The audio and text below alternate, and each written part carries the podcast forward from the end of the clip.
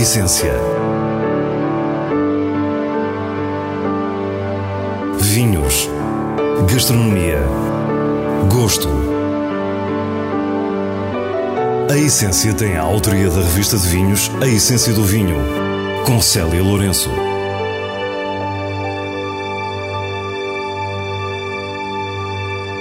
Boa noite. Hoje a Essência leva-nos ao minho dos bosques e das vinhas, com uma visita à Quinta da Covela. Na viagem, paramos na Pova de Varzim para conhecer o chefe Hermínio Costa e a cozinha única e imperdível do restaurante Egoísta. Não terminaremos sem as sugestões da revista de vinhos e da leitura nos vinhos de bolso. Esta é a nossa proposta para o que é realmente essencial. Fomos encontrar Marcelo Lima e Anthony Smith na Quinta da Covela, em Baião, num cenário frondoso com o Rio Douro a lembrar-nos que a região não está longe. Marcelo Lima é um importante empresário brasileiro e Tony Smith é um jornalista inglês que se apaixonou por Portugal.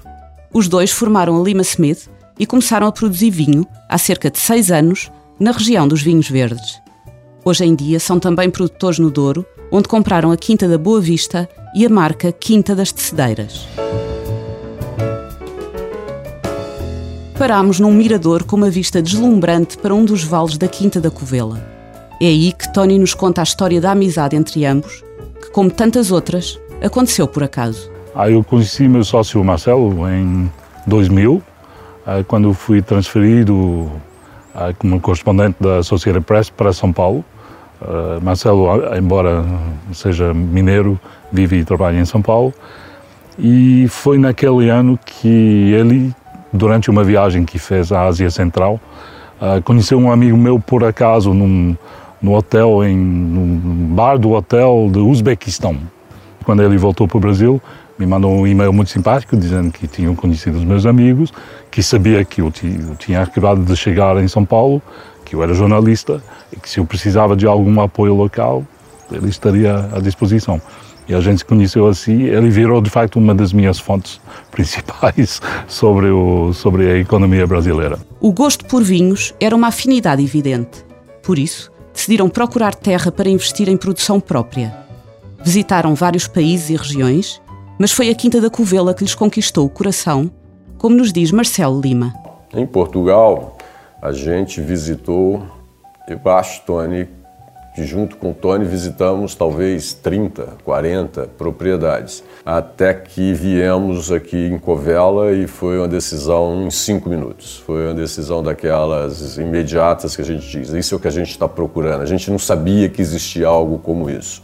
A propriedade desenvolve-se em anfiteatro sobre o Rio Douro e é de uma beleza extraordinária.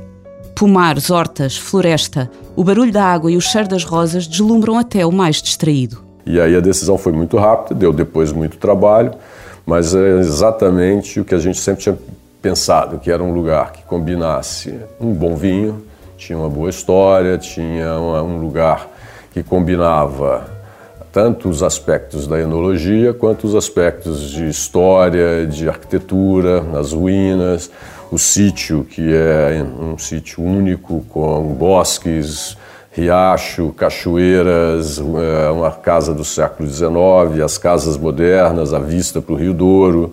Toda essa combinação acho que fez da Covela um lugar que é imediato. A propriedade guarda as ruínas imponentes de uma casa senhorial do século XVI e já no século XX passa pelas mãos e pela vida de alguém muito especial. Antes do no Narujo, a quinta pertencia ao cineasta Manuel de Oliveira, à família da mulher dele quando ele queria casar com a, senhora, um, o, o, pai dela conhecia ele porque ela era, realmente era uma, uma, figura uh, aqui na sociedade local, mas era burguês, era da cidade, não era da, aqui do campo. E não tinha quinta, não tinha o que ele chamava bens ao luar. E então o Manuel de Oliveira, não faltando recursos, resolveu comprar essa parte e voltou com a escritura na mão e disse: Agora tenho bens ao luar. E a história já conhecemos. Manuel de Oliveira esteve casado com Maria Isabel Carvalhais até 2015, quando morreu com 106 anos. A atual propriedade é a junção da covela original com a quinta comprada pelo realizador. Entretanto, é já um novo dono que planta vinha e inicia a produção de vinho. A Covela foi sempre pioneira, foi uma quinta sempre pioneira.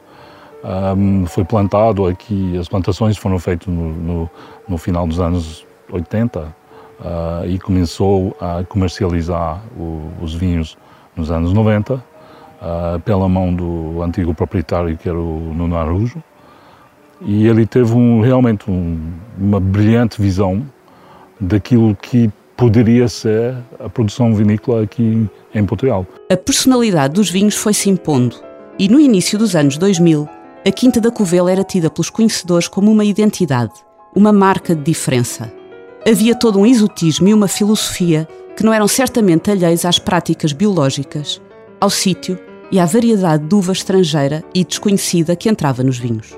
Quando nós chegamos aqui, uh, em 2011, obviamente a situação do mercado mudou, todo mundo está redescobrindo que é nosso, eu digo nosso, não sou português, mas sou produtor português, uh, o que é nosso aqui. O Portugal tem uma, uma grande vantagem, um grande trunfo na manga, com todas as nossas castas. Ficámos assim a saber que para os vinhos brancos são usadas, sobretudo, avesso e arinto, duas variedades de uva, ou castas, bem portuguesas. A primeira, muito característica nos vinhos verdes. A segunda, muito conhecida pela sua acidez, originária de Bucelas e que, pela capacidade de adaptação, viajou por várias regiões do país. Das vinhas tintas, apenas a Toriga Nacional ficou para a produção de rosé. E agora conhecemos as uvas, percebemos que são variedades tradicionais. Então qual é realmente a diferença dos vinhos da Quinta da Covela? O conceito de ouro verde é, um, é uma, quase uma invenção nossa aqui da zona, que nós estamos numa, numa situação geográfica muito particular aqui na Quinta da Covela, uh, que nós estamos às, pelo rio, uns 5 quilómetros até a fronteira com o Douro, um, mas nós estamos dentro da região dos vinhos verdes. Isso quer dizer que, eu gosto de dizer isso em inglês, que é o the best of both worlds. Uh, nós temos o, o, sol granítico aqui, que é típico dos verdes. Uh, nós aqui temos muito pouco influência do clima marítima. Ou seja, temos muito sol, igual ao Douro, realmente muitas horas de sol e menos chuva. Nós aqui realmente produzimos vinhos que são minerais, são frescos, mas têm estrutura. E isso uh, com a ajuda do sol do Douro. Ou seja, estamos no verde, mas estamos também no Douro. Saímos da Quinta da Covela com a alma cheia. Os detalhes, a beleza, a estética dos vinhos que parecem esculpidos em acidez e granito, tudo nos encantou. Os tintos do Douro e os vinhos de Tormes, da Fundação Essa de Queiroz, ali mesmo ao lado, cuja produção está também a cargo da Lima Smith, ficarão para outras viagens. Por agora, fica a sugestão para descobrir os singulares brancos da Covela. A Pova de Varzim, a pouco mais de 30 km a norte do Porto, é terra de pescadores mas está igualmente associada a todo o imaginário que envolve a época de ouro das estâncias balneares. Praia a perder de vista, o mar Atlântico forte e aromático e uma salinidade que está sempre no ar. Hermínio Costa é o chefe do restaurante egoísta do Casino da Póvoa. Lá, pratica uma cozinha que não perde de vista as bases clássicas, sólidas e essenciais para criar um estilo. A essa base acrescenta o valor da sua sensibilidade e do seu rigor. Nasceu em Angola e vem para Portugal com 15 anos. Estávamos na década de 1970 e antes de escolher cozinha, Hermínio Costa pensou noutra carreira. Eventualmente eu gostava de ter, eh, ter sido ator, digo eu. É, digo e digo isso com verdade, porque gostava, mas uh, achava também que não era, uh, enfim, que não havia condições reunidas para eu me deslocar para uma grande cidade. Eu vivia em Trás-os-Montes e houve um dia que eu abri o jornal e havia um anúncio para uma escola que estavam abertas as inscrições para uma escola de hotelaria, Escola de Hotelaria e Turismo do Porto, com o núcleo a funcionar, um núcleo escolar a funcionar no hotel no Palace de Vidago. Eu só de ouvir falar no Palace de Vidago fiquei fascinado e havia no anúncio, lembro perfeitamente, uma imagem de um chefe, uh, um desenho de um chefe com um barrete e aquela ideia fascinou-me, aquela, enfim, a hipótese de um dia pôr uh, uma farda, ser profissional, fascinou-me. O Egoísta foi criado em 2009 e é um restaurante de gastronomia prodigiosa. Inserido no edifício dos anos 30 do Casino da Póvoa, o espaço do restaurante foi pensado ao detalhe, com arquitetura sofisticada, obras de arte de autores como Júlio Rezende, Oniquias Spakinakis e um bom gosto que acompanha todos os pormenores, do ambiente ao serviço, da cozinha à carta de vinhos. Hoje as pessoas estão à mesa porque têm o prazer de estar à mesa, porque estão com amigos, porque estão até sozinhos, mas porque estão a usufruir de alguma de arte, no fundo de arte. Portanto, estão a viver ali um momento de uma arte efêmera, é verdade, mas uh, é uma relação completamente diferente. Hoje em dia vive-se a comida de uma outra forma. No conforto da sala de tons quentes, com toalhas de linho nas mesas e toda a carga inspiradora que a arte transmite, quisemos saber o que é a cozinha do chefe Hermínio Costa. Eu acho que sendo português tenho sempre uma ligação aos produtos, àquilo que se, que se come no nosso país, ao bom peixe, ao bom mariscos, os legumes, eu acho isso fundamental. Agora, também não posso rejeitar a ideia de que nós somos. Uh, o mundo é muito pequeno uh, e nós recebemos influências de todos os cantos do mundo todos os dias. A forma como o chefe Hermínio trabalha peixe e marisco é fundamental para perceber a sua cozinha. Na carta de primavera-verão, que termina durante este mês de outubro, a nage de lavagante com funcho e legumes tem uma profundidade e pureza que dificilmente esquecemos. Eu diria que a minha cozinha é uma mescla de, de várias influências, mas obviamente sendo português, ela está muito presente. Não posso esquecer de forma nenhuma uma influência da cozinha francesa. Eh, essa até por uma questão de, hum, de forma, formação, mas formação porque eu quis, porque quis conhecer melhor. Um, e também no início da minha carreira eu trabalhei com franceses e isso marca-me depois o resto da, da, da minha carreira. Um, e alguns estágios que fiz em França, algumas uh, formações que fiz em França. Uh, sou um adepto da cozinha francesa, sem dúvida, e de algumas técnicas da cozinha francesa, sem dúvida. Hermínio Costa foi distinguido com o Prémio Arte da Cozinha 2017 pela Academia Portuguesa de Gastronomia, juntando-se a nomes como José Avilés. Mas um restaurante não é só a cozinha que se pratica, e o chefe Hermínio termina com detalhes de subtileza. Começando pelo produto apresentado, pela frescura dos produtos, mas eu acho que é, é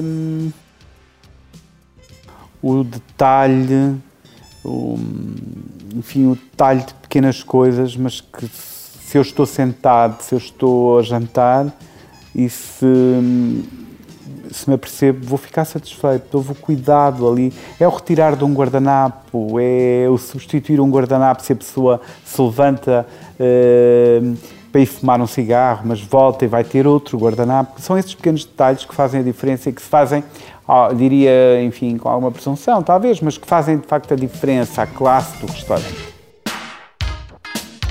Passamos agora para as recomendações semanais do diretor da revista de vinhos, Nuno Pires, a partir dos selos altamente recomendado e boa compra da revista. A família Soares Franco está de parabéns.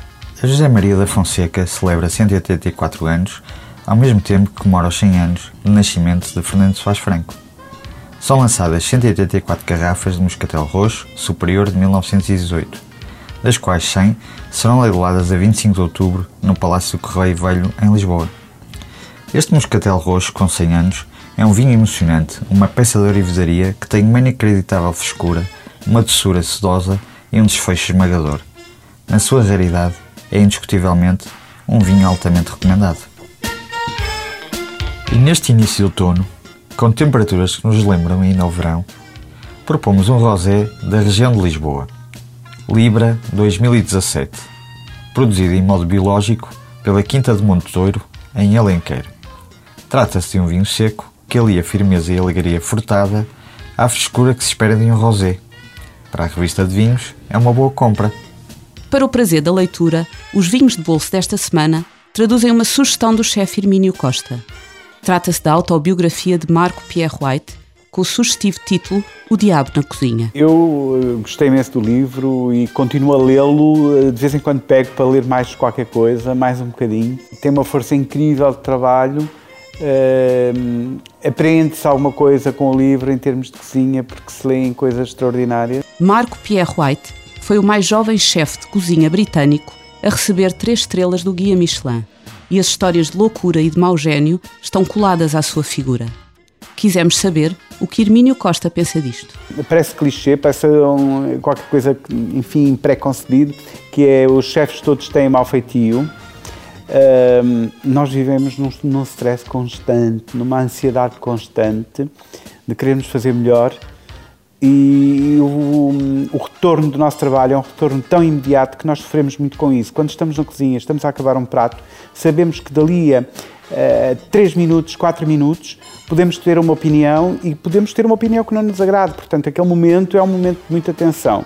Eu consigo perceber, se calhar o mundo exterior não consegue. Daí eu entender algumas fúrias do, do Marco Pierre White. O Diabo na Cozinha tem edição portuguesa da Quetzal Editores. É com este vinho de bolso que nos despedimos. Para a semana, à mesma hora, teremos mais vinhos e muitas histórias contadas por quem os faz. Bom fim de semana!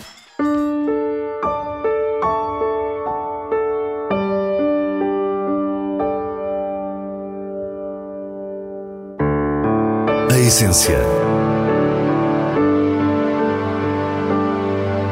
Vinhos. Gastronomia. Gosto.